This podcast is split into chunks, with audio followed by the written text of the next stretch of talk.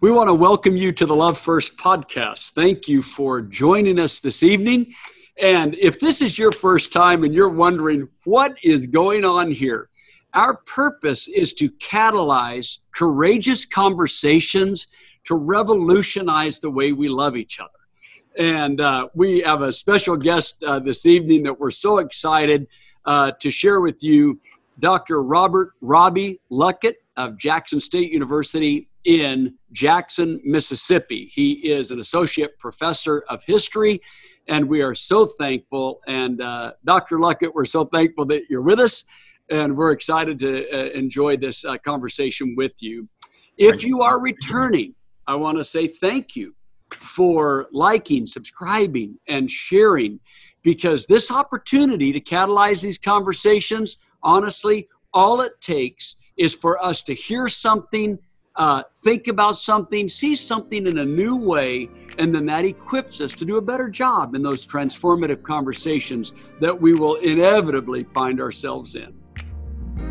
Love first,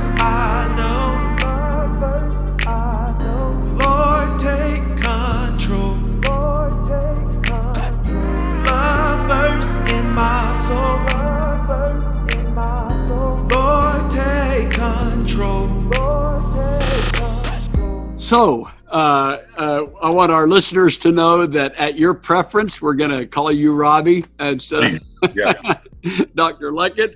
But, Robbie, thank you for joining us this evening. Absolutely. Thanks, Don. Thanks for having me. It's good to see you again. Oh, you too. Um, my wife and I are uh, big fans. The first time we heard you speak, we didn't know what to expect. we were both speechless in awe.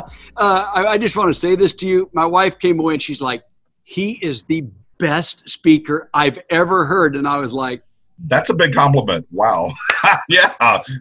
so it was great. But she is so happy that you have joined us as well. So, what I thought would be good is for you to take some time and just introduce yourself uh, to our listeners. Let them know. Uh, just tell us about growing up in Mississippi, your educational journey, and how you came to the work that you're doing right now at Jackson State, as well as um, the other things that you're involved with, Margaret Walker Center in COFO.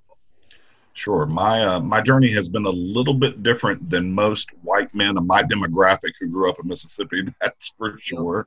Um, I uh, grew up in the Jackson area uh, and was lucky enough to have parents who came of age in the 60s and in and of the civil rights movement.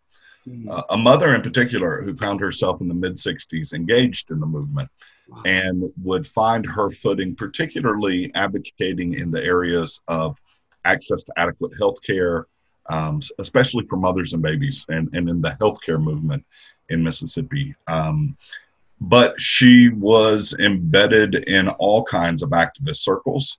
Um, and I had a father who followed her um, and who himself made a career in, in, public education as a school principal. And I grew up at a small public high school outside of Jackson, uh, Richland High School, but was raised with a consciousness that was unique for white, heterosexual Christian men uh, in, in, my area. Yeah. And um, with that, um, I left for college, um, knew that I was interested in civil rights and African American history, was actually a political science major at Yale, um, and had the great opportunity to go uh, to school there, which was a big change for Mississippi, but was formative in many ways. And mm. my earliest research, uh, kind of serious research as a scholar, was around um, at Yale around the life of Emmett Till and the impact of Emmett Till uh, on particularly his generation of children who are going to come grow up to be the activist leaders of the modern movement. Yes.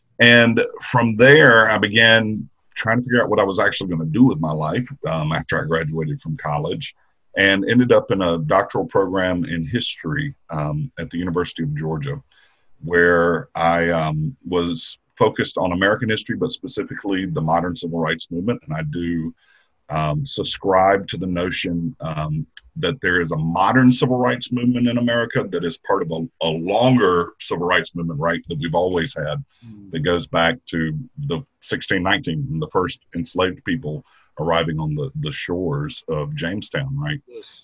Um, and in my in my work there at the University of Georgia, I um, uh, was able to to really grow in my my thinking and my scholarship. Mm-hmm. And as I was finishing my PhD, I had the opportunity, surprisingly, to return home and was offered a job at Jackson State University, where I'm now tenured in the history department um, and teach civil rights and African American history. But the real blessing, honestly, uh, I mean, I, I, I love being a history professor. I love teaching and, and reading and writing history. Um, that's what I was trained to do and why I went to grad school. But the real blessing at Jackson State has been my appointment, uh, in addition to being a faculty member, as director of the Margaret Walker Center and now also of the COFO Civil Rights Education Center. And find myself embedded in uh, a historically black college, which is Jackson State. We're 92% African American. But running in the Margaret Walker Center, a special collections archive and museum founded by the great writer, novelist, poet Margaret Walker when she was uh, on the faculty at Jackson State. She founded us back in 1968. Mm. And then the COFO Center, which stands COFO is an acronym, COFO, the Council of Federated Organizations. It was the uniquely Mississippi civil rights group that coordinated the efforts that would be better known as Freedom Summer in 1964. Um, the brainchild of the great Bob Moses, who's still alive and around and, and, and with us today. Um, and COFO, the state headquarters, is now a museum and education center that I also run at Jackson State. And so, really, kind of unexpectedly, I found myself in the world of, of public history and engaging community in, in really rewarding uh, and, and significant ways. And I've been there now for the, just started my 12th year at Jackson State and at the Margaret Walker Center and at COFO. And am lucky that I get to do what I get to do because being a civil rights historian and doing this work in Mississippi, especially at this moment in this time, yes. um, has been pretty remarkable. And I get to meet lots of great people like yourself and your wife, uh, and, and so many others who um, come to our doors, who come to Mississippi because they want to learn yes. about social justice and, and civil rights and the movements that took place in Mississippi and the, the heroes and, and sheroes and the courage that was displayed in that work. So my journey w- was is a unique one. It's, like I said, for white men from Mississippi, uh, but I was blessed early on to be raised in a family that valued diversity, that yes. that uh, valued um, social justice, that human rights, basic dignity of all people, and and and family who fought for that and introduced me to, to others. And so, interestingly, I think coming back to Jackson State for this job, it uh, in many ways I got the job because of that. Because I was not just a, a white man coming back applying for this job. I had street cred. I had people, people in the community knew who my parents were and said, "Oh, you're Gene's boy, right?" They, it was um, a, an acknowledgement that that I had something to contribute and, and was relatively trusted, I suppose, because of that. And, and I don't take that for granted. And it's, it's been a real blessing. You bet. And that's exciting to me. You were in, if I understand right, you were in New Haven at Yale for about six years. Is that right? That's right. Was that your undergrad and your master's there? No, actually, I stayed for two years in New Haven and worked as a Yale admissions officer. I covered the southeastern United States. So I um, spent two years trying to figure out what I was going to do, deciding between law school and grad school, and ultimately decided um, I, I, chose the, the the the impoverished route of academia. but but I think I'm much happier for it. Amen.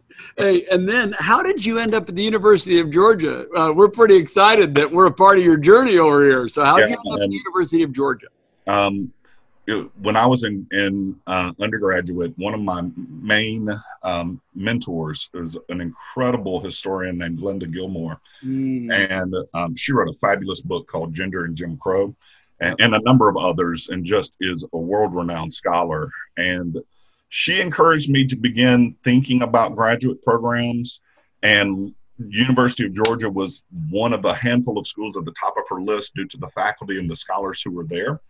And so I started looking into these programs. And I, honestly, if you want to study civil rights, if you want to study Southern history, the best programs are in the South. They, yes. they just they, they are University of Virginia, North Carolina, Georgia. Even the University of Mississippi has a great Southern Studies program. And so those were all on my list. And I mean, just to make it plain, the University of Georgia offered me more money than any other place for graduate school. So I made that decision. That matters, baby.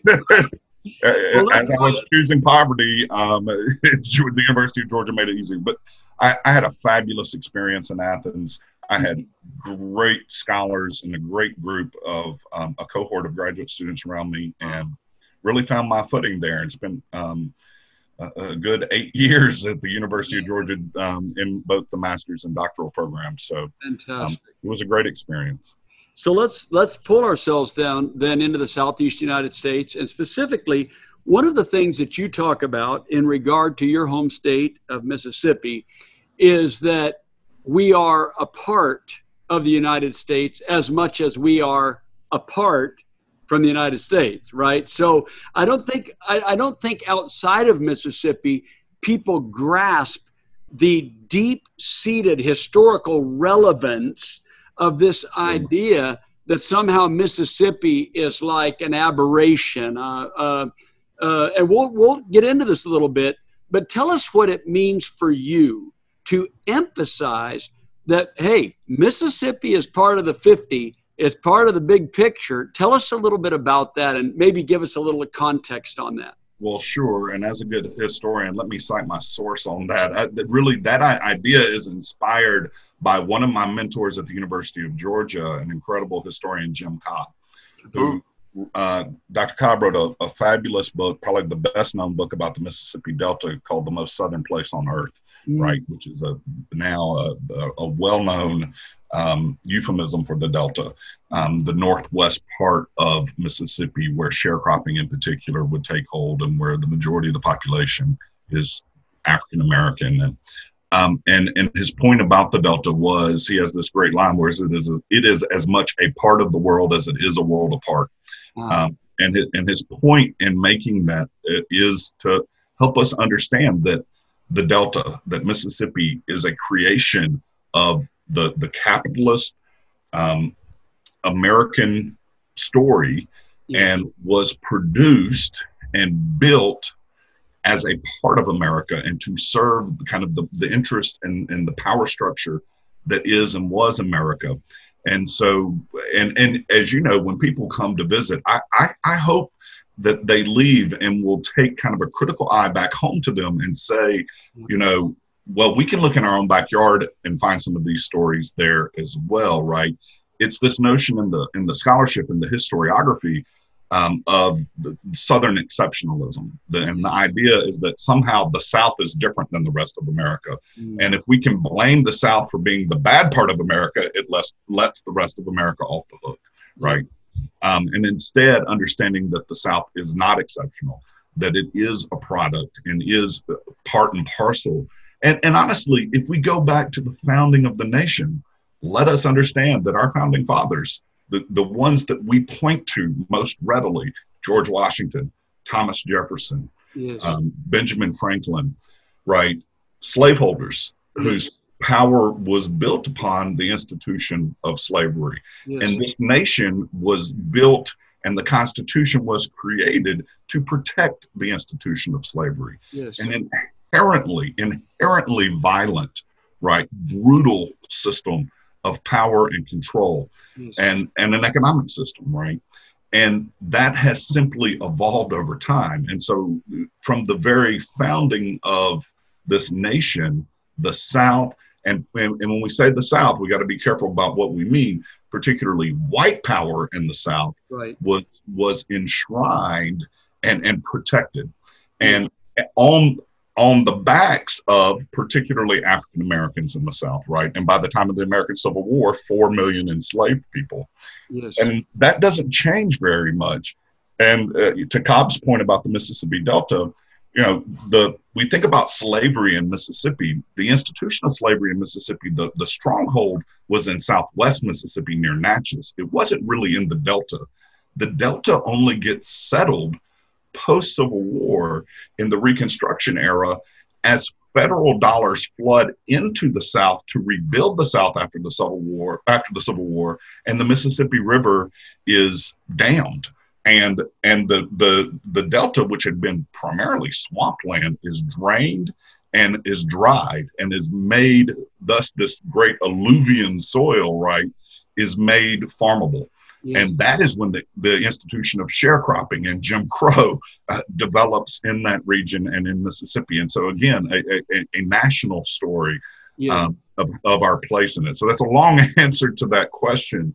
Um, but Mississippi is America. And it is a function of how America has always operated, and that hasn't changed to this day. Yes.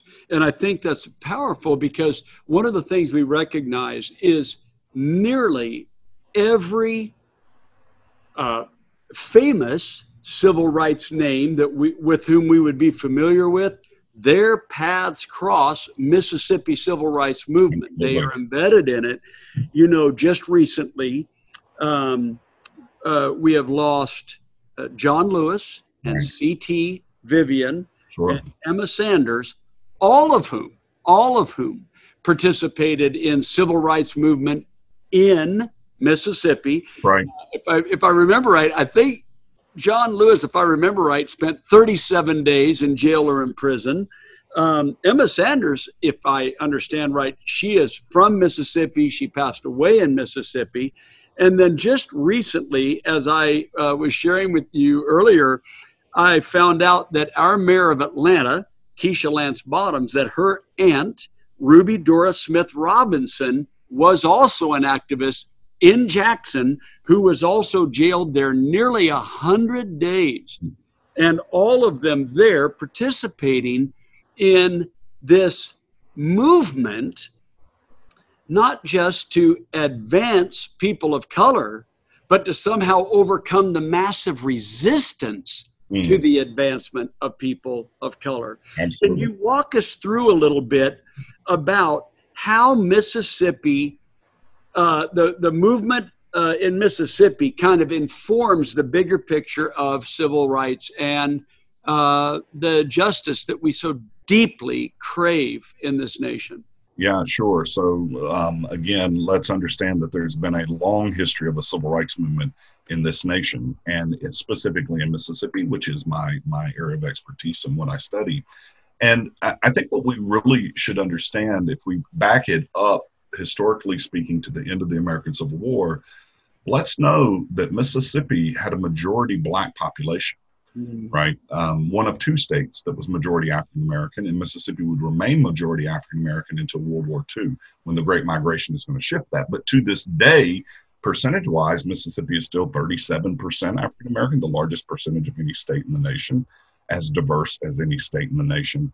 And that plays a key role in this entire story because those people, upon emancipation in 1865 with the 13th Amendment, and the one caveat to that being that we can still enslave people as punishment for a crime, which I would argue we still do uh, in this nation, um, those people immediately begin exploding the mythology around slavery that somehow being enslaved was the proper place for people of African descent that the only thing they could aspire to was being slaves. Mm. And they began immediately building communities, um, homes, families, reuniting families that have been torn apart by slavery, building farms, building fraternal organizations, churches, and schools. They write one of the most progressive political documents in American history with the Mississippi Constitution of 1868.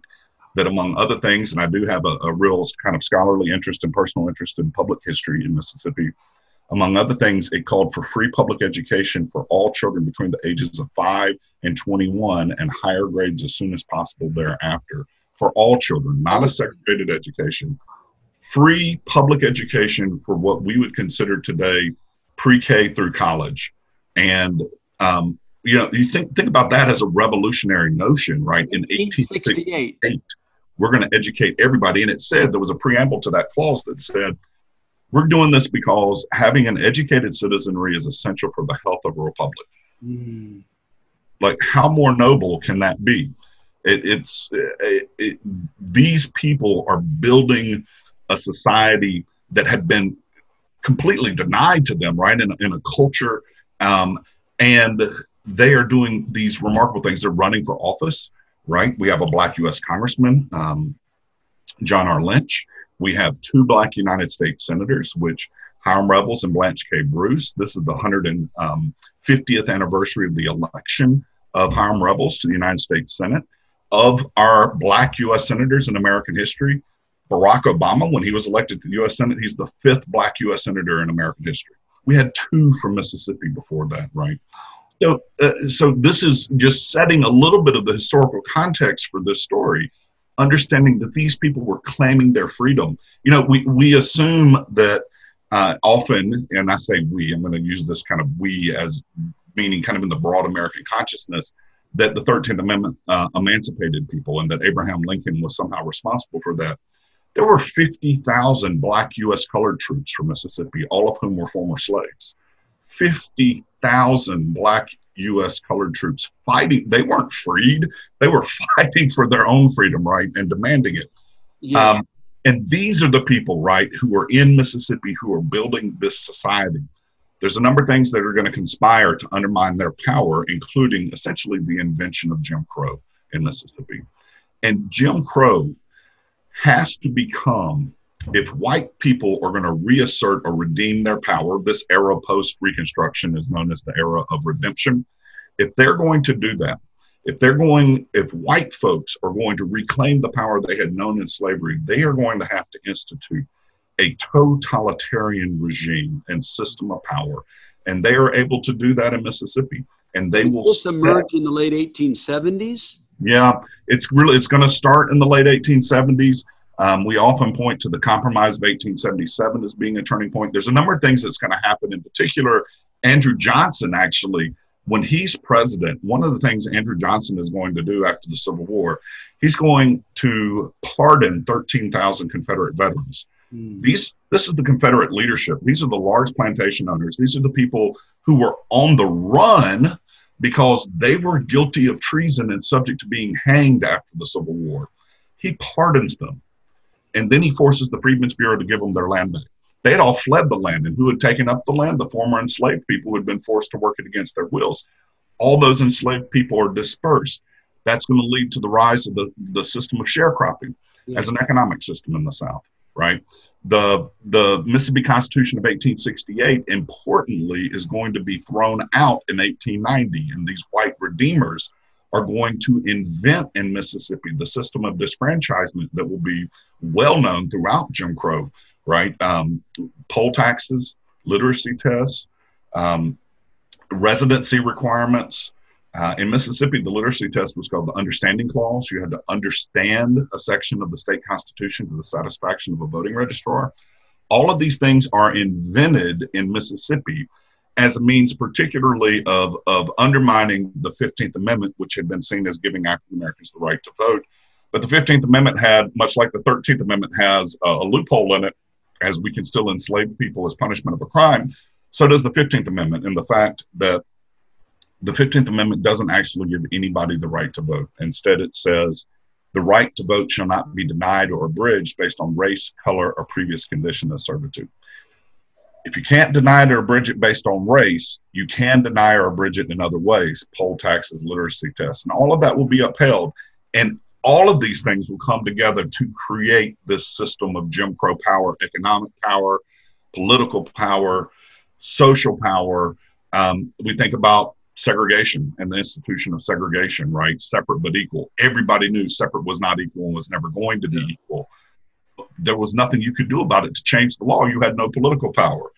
Um, and this it's a foothold in Mississippi where African Americans remain the majority of the population. And to top it all off, you get lynching and yes. the, the system of lynching, right? And the Equal Justice Initiative, I, I, will I will always give them credit for the yeoman's work they've done around researching lynchings and recognizing that Mississippi led the nation in the total number of known lynchings. And the word known is the key word here, right? We know that there were hundreds or thousands of people who just disappeared who we don't know. Yes. And the idea that between 1877 and 1950, 654 known lynchings have been identified by the Equal Justice Initiative. In Mississippi? In Mississippi alone. That's a known lynching every six weeks for 73 years, where we know who was killed, we know who killed them, and we know they got away with it, yeah. right? Yes. That, that is a system of total power being imposed on the majority of the population in Mississippi. Seems a, weird way to kind of set up this qu- earlier question that you asked about civil rights activism and why so much of it is embedded in Mississippi. But you understand that you had a people, a population in Mississippi, an African American population that was the majority of the population that really immediately out of enslavement is doing these remarkable things. And what it took to reassert white hegemony over them was a, a system of terror, Yeah. a totalitarian regime that controlled all aspects of power and would have total power for the better part of 100 years. And the people who continue to re- resist that are superheroes. I mean, uh, my perhaps my favorite American of all time is Ida B. Wells Barnett, a Mississippian, right? And the work she did, and at the time that she was doing it, it is a miracle that that woman lived to adulthood. The Yes. courage that she showed, right? And so there was a, a, a history of this activism, and there was a, a need for people who were willing to risk their lives and Yeah. not just their lives they knew they were risking the lives of their families Yes. right um, Yes. and so there is uh, there are examples there are leaders that others would look to right? So ida b. Wells barnett um, in mississippi medgar evers right? Fannie lou hamer. Yes. there and and so it it builds over a long period of time where you have um, intense oppression and, and a system of, of total white supremacist power and yet people who are still living there who are resisting that power. Yes. they set the examples that John Lewis was looking towards when he comes to Mississippi in 1961 as a freedom rider. Same thing with C.T. Vivian. Emma Sanders as a delegate for the Mississippi Freedom Democratic Party in 1964. So so many others um, look to them.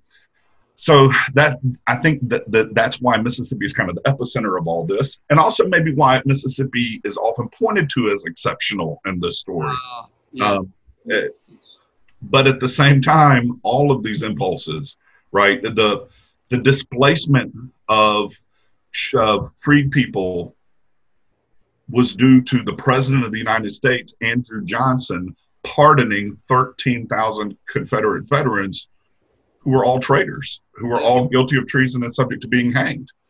yes. So that was a federal action by the president of the United States, who happened to be from Tennessee, right? so um, Mississippi may have been an epicenter of so much of that for good reason, but it was a reflection of everything else that was going on in America. Yes. And if we think about combining some of these things you've you've brought out, so you have federal action, um, you have a a a way of codifying um, the resurgence of unequal white power through white supremacy, and uh, a couple things you've mentioned that I think are are just profound is you actually cut the this huge part of the population out of the civil process of voting. That's right. You know, with the Mississippi Constitution of 1890, it was estimated. There's been some good research around this that roughly 86% of eligible black voters were registered to vote in 1890 in Mississippi. That would have been black men over the age of 21 because that's who could vote at the time, Right. men over the age of 21. So roughly 86% voter registration rate. By 1900, 10 years later, it's 4%. Yes, And that represents the majority of the population in the state of Mississippi yes, the yes. significant majority of the population of the state of Mississippi and would be for the next 50 years. By the time you get to Freedom Summer in 1964, African Americans are a little bit less than half the population, but the voter registration rate's only 6.7%. It's not it's marginally increased since 1890, right? When we think about that, I think something that oftentimes we forget uh, as we're looking, you know, looking back into this is you've got Medgar Evers, you've got James Meredith. What their their largest concerns were voting rights Absolutely. because of how that was unfolding. I read one statistic that during that time, those that were seeking to register African American voters in Amite County, out of 5,500 uh, black citizens, there was a, maybe one that was registered to vote or a few that were registered to vote. The question was why? And we forget that there is this violent suppression as well as an illegal legal uh, suppression right. of voting rights. So yeah. this this is huge. So something I thought would be helpful would be this. I often hear people trying to navigate the phrase the phrase systemic racism. Sure. And so people are like, well, is that really a thing? Is systemic racism real? And we hear people say it's not real, so on and so forth. Um, but when you look at the history, when you look at the structures that were put in place, I think we might ask ourselves, what is a system? Answer that question first, right. and then see if what was going on in order to suppress people of color and disenfranchise them from the economic and judicial processes of the country and of the state of Mississippi and other states, obviously, it would appear from the outside systemic. Can you speak to that a little bit? Yeah, sure. And I, I think as a historian, if we look at these things historically, we see how that system was created. And I, I would specifically define the system as white supremacy. Um, and, and very clearly so, all the way back to the beginning of time.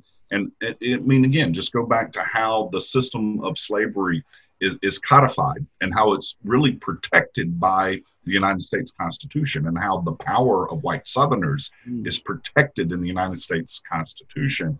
And the fact that it took an American Civil War to end the institution of slavery. Mm. And that if we look at the Mississippi Articles of Secession in this great de- debate, because I don't really think it's a debate, um, why I would put air quotes around it, that somehow the Civil War was about something other than slavery.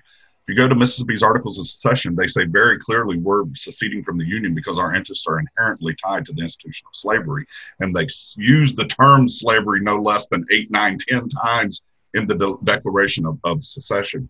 Um, and and understand that the that the system of power of white supremacy and that other than this one blip, this one brief moment during Reconstruction, where in Mississippi specifically, Black Americans are building something that could have been very different. Mm-hmm. Just it, we could have had a, a, very different system of power. Um, instead, what gets, um, thanks to help again from the American government, from the federal government, what gets re-implemented is the system of Jim Crow power. Yes. And so, and, and and if we understand, we can we can trace that all the way to today pretty easily. Um, and you know, we look at something as easy as as simple as the institute, not really simple, but the institution of, of public education and how that history plays out. Well, I mentioned the Constitution of 1868. The Constitution of 1890 changed the education provision in one, well, two two ways. One, it took out that preamble about having an educated citizenry being essential for the health of the republic. That's gone. So they take that out. So there, there's clearly no reason, no good reason in the Constitution of 1890 to have public education. And the second change they make is that they call for separate schools. They call for a segregated education. They call specifically for schools for white and what they then called colored children, right, in Mississippi. And that system of segregated education if we look at the history to today, has been pretty sustainable for the last 150 years. And and inadequate and unjust. And um, and there's there's a, of course a longer story and a longer history here. But if you just follow that trail you see where that system of power is embedded. And leads us to today to another one of these terms that i think we get um, caught up in in the debates to, to, trying to understand as white Americans, and I think it's important that we do understand, and that, that's white privilege, right? What it means, and and and really, I for one don't really ascribe to the notion of white privilege because I think as one of my friends and, and someone that I look up to, a wonderful writer from Mississippi named Kiese Laymon says in his fabulous memoir, Heavy, um, it says that white privilege is basically too innocuous of a term because what white privilege is is white supremacy at the at the heart of it, right? Um, but if we understand that that that system has been built in very specific ways to advantage some groups over others, and if we're willing to step back individually and say perhaps some of our anecdotal experiences don't represent a system because that's always the excuse I think white people want to give as well. I didn't have those advantages. Well, you know, or, or I don't want to recognize that what advantages I had some in some ways were more than what others had, mm. right? Um, and trying to break down that notion of insecurity and the notion that that somehow if you say I was advantaged, I'm being attacked. Well, let's really break it down. Let's really look at the system. Let's really look at what people face. You know, what if we really understand and, and step in the shoes of our black brothers and sisters and say, what did the Confederate flag mean to them in Mississippi? What when they saw it, what did they feel? And can we step back and say, maybe it didn't make us feel that way, but can we understand why they felt a certain way? Yes. Um, and then we can can kind of attack those notions and and begin to slowly wrap our minds around systemic racism, white privilege, and and all these things that have been built into American society and into Southern society. All right. So you brought it up. You brought up the flag. You are born and raised Mississippian. And here a few weeks ago, your legislature voted to uh, permanently retire the Mississippi flag. So, how do you feel about that? Good. Um, remarkable moment. What an, an, an incredible moment of just kind of jubilation and celebration for people who've worked so hard for this. And there's so many people who never got a chance to actually be here for that moment, right? Who worked and fought for these kinds of changes. You know, the Mississippi flag and that that Confederate battle emblem um, actually dates to 1894 when the Mississippi legislature adopted it. Um, it was adopted specifically in this context of Jim Crow and the Mississippi Constitution of 1890. It was um, an homage to the Old South and the kind of the white supremacist mythology at the time. It had never flown over Mississippi before. It actually is the battle flag of the Army of Northern Virginia. Um, and so, interestingly, when it was adopted by the legislature in 1894, it wasn't put to the people for a vote right? It wasn't put to the people for a referendum. Uh, and of course, the majority of the people at the time were African American and they couldn't vote anyways. But one of the arguments recently about the legislature not doing it was you should put it to a vote, you should let it be a referendum. Well, it was good enough for the legislature to do it in 1894. I don't know why the legislature didn't have power uh, to, to change it now. Yes. Um, but it really was um, a, a, unique moment in time that we arrived at in Mississippi that made this happen. And of course, it's the context the context of George Floyd, the Black Lives Matter movements. It was pressure, certainly from activists and, and, and generation upon generation of pressure of activists that are finally going to force corporations to step up. I think importantly, in the for those of us in the South, we know the NCAA and the Southeastern Conference to step up and say that that athletic championships will not be held in Mississippi anymore, um, and um, the Southern Baptist Convention to step up and issue a statement saying this is wrong and it's time for the flag to change. All of these forces coming together um, at this uh, specific moment uh, and it was it was really up in the air until the last um, really the last minute and the last vote was counted. When you consider due to the timing in the legislature was at the very end of the legislative session, yes. it required um, a, a, a, the suspension of the rules to be adopted. And the suspension of the rules was really the key vote because that required two thirds of both houses to agree to wow. to take on the vote, which meant that you had to you had to have a veto proof supermajority in both houses to say we want to take on this flag bill. Yeah. And, and, it was those votes when those votes happened that was when people really celebrated because after that the the legislation itself was a simple majority and you had the two thirds um, majority already in hand but wow, what a remarkable moment and what a long time coming. And we now currently have the distinction of being the only state in the nation without a flag. well, but let's think about, let's think about some things that you've just shared and let's unpack them for a few moments here as we uh, uh, uh, let me ask you a quick question. We're going to come to the close of this conversation. Are you good for a second one? Can we absolutely two of them? All right. So let's let's kind of bring this one to a close. So there's a couple things I want us to think about. You mentioned that there's pressure from businesses, international business doing business in Mississippi, national business doing business in Mississippi, uh, from sports. And man, when you mentioned the SEC and especially SEC football and the decision for the SEC to make that decision, and then if we look back at uh, Carolyn Renee DuPont's book, Mississippi Praying, and the role of evangelical religion opposing black advancement, opposing those things, and upholding white supremacy, for the Southern Baptist Convention to come back around in this moment and uh, take a stand is very important. But that presupposes something. That presupposes that symbols have meaning. Absolutely. Can you talk about that? You're a history professor. Can you talk about the role of symbols? And and can can we tuck in one kind of controversial point here? Sure. People often say in their argument against the removal of uh, monuments and so on that we need those monuments to teach history. But you are a history professor.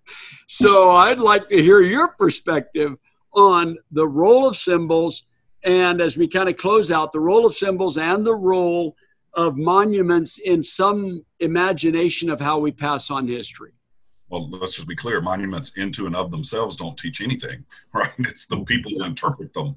And thus, yes, they do have meaning. Um, and really, their meaning is a, a, function of the people who erect them and who adopt them, right? Let's go to the Mississippi flag of 1894 and that Confederate battle emblem it was adopted on purpose as a symbol of the white supremacist Jim Crow power structure yes. that was being that was being created, and that was intentional. And you can go look at the debate at the time in the state legislature and look at the remarks being made about its erection and its adoption as the state flag. It is it's in, infused with white supremacy. Yes. Same thing with statues and monuments. They reflect the values of the people who are erecting them. And most of our Confederate monuments throughout the country, not just the South, because there are Confederate memorials, interestingly, all over the nation, yes. um, are created, most of them in the early 20th century, in the same period of time, right? By people who are trying to bring some kind of glory to this old mythology around what the South stood for, uh-huh. um, and and what they come to represent is this somehow noble dream that had been the the the American South during the institution of slavery, and and that is an inf- offensive interpretation of history. It, yes. it, just is. As a historian, that is is not what the South was about. What the what the old South was about. It was about the institution of slavery and white power and white supremacy. Yes. And those monuments represented those moments. And monuments and memorials change, and they change over time to reflect the values of the societies that they represent. And there are times when monuments have to come down. Yep. and they have to be moved and they have to be changed and and and they do come to represent our values now. Yes. And if you're holding on to those old values, you don't like to see it come down, oh. right? If you're holding on to this mythology, somehow you're you're offended that it's being changed. I don't hear, you know, one of the big arguments is that, well, why are we destroying these things and why don't we? I don't hear anybody arguing that we destroy them. Yeah, let's keep them and let's talk about the symbols um, that they are and what the symbols are that they represent. Let's just put them in different places. you know, let, us put some in museums. Let's put them in a cemetery, right? Let's um, let's remove them though. And and frankly, it wouldn't hurt my feelings if some of them are destroyed. I actually would be okay with that. Yeah. Um, but um, but let's do contextualize them with um, a history that is intentional about talking about what about what they were about and teaching about what they're about. And and that's what is important right? That we have we have people educated about these meanings and mm. and about what they represent and what they represented when they were erected. See i think i think what you've just done just for me and i know you've done for our listeners is unless someone is from mississippi and really has a or, or a historian that has a deep understanding I would imagine that many people did not know that that new flag came on in 1894. following the you know the uh, uh, reconstituting of the government in 1890. Right. But you know, I, I, would imagine a lot of people are unfamiliar with that history, and then it kind of does this little paradigm shift where it's like, oh, oh, wait a minute. So that flag wasn't always there. Never. Uh, Never in 1994. I remember um, reading the book Baptized in Blood.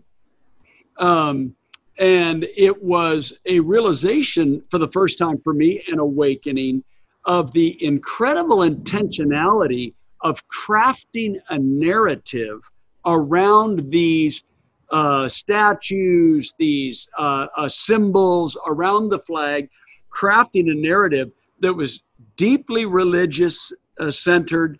And you being a person of faith, I've heard you speak about Mississippi immersed as a, as a, a state of faith, then it seems to me that it would be appropriate for us to discuss the challenge we face when a person of faith discovers that the values that they've held on to and the symbols they've defended are inconsistent with the faith that they hold. And I think we ought to just leave our listeners there and dive into that one of conversation uh, number two. Uh, Sounds good. Bobby, is there anything that you'd kind of like to close us out with this evening? Well, I, I would just say it is, in talking about this kind of this second conversation to have, we all, especially white Americans, we do have to do some soul searching and we have to grapple with these things. And let's understand that just because it is our heritage doesn't mean that that it has to be something we're proud of. It doesn't mean that it has to be something that we defend all the time. We can't control who the people were who came before us. Mm-hmm. We don't have control over that but we can grapple with these things with some honesty and with some sincere reflection that that challenges us amen that's beautiful. Well i want to say thank you. We're excited that you're going to join us again next week. And so i want to say to all of you that have joined us this evening thank you so much. I'd ask you to go online. Uh, you can search dr robert luckett uh, from uh, jackson state university. Uh, he wrote a tremendous op ed piece that was published in the New York Times uh, earlier this year. And we're going to get into that in uh, next week's uh, set of discussion questions that we didn't get to uh, this week. So thank you for joining us for the Love First podcast this evening. Please remember to like and subscribe and share, and we'll see you next time.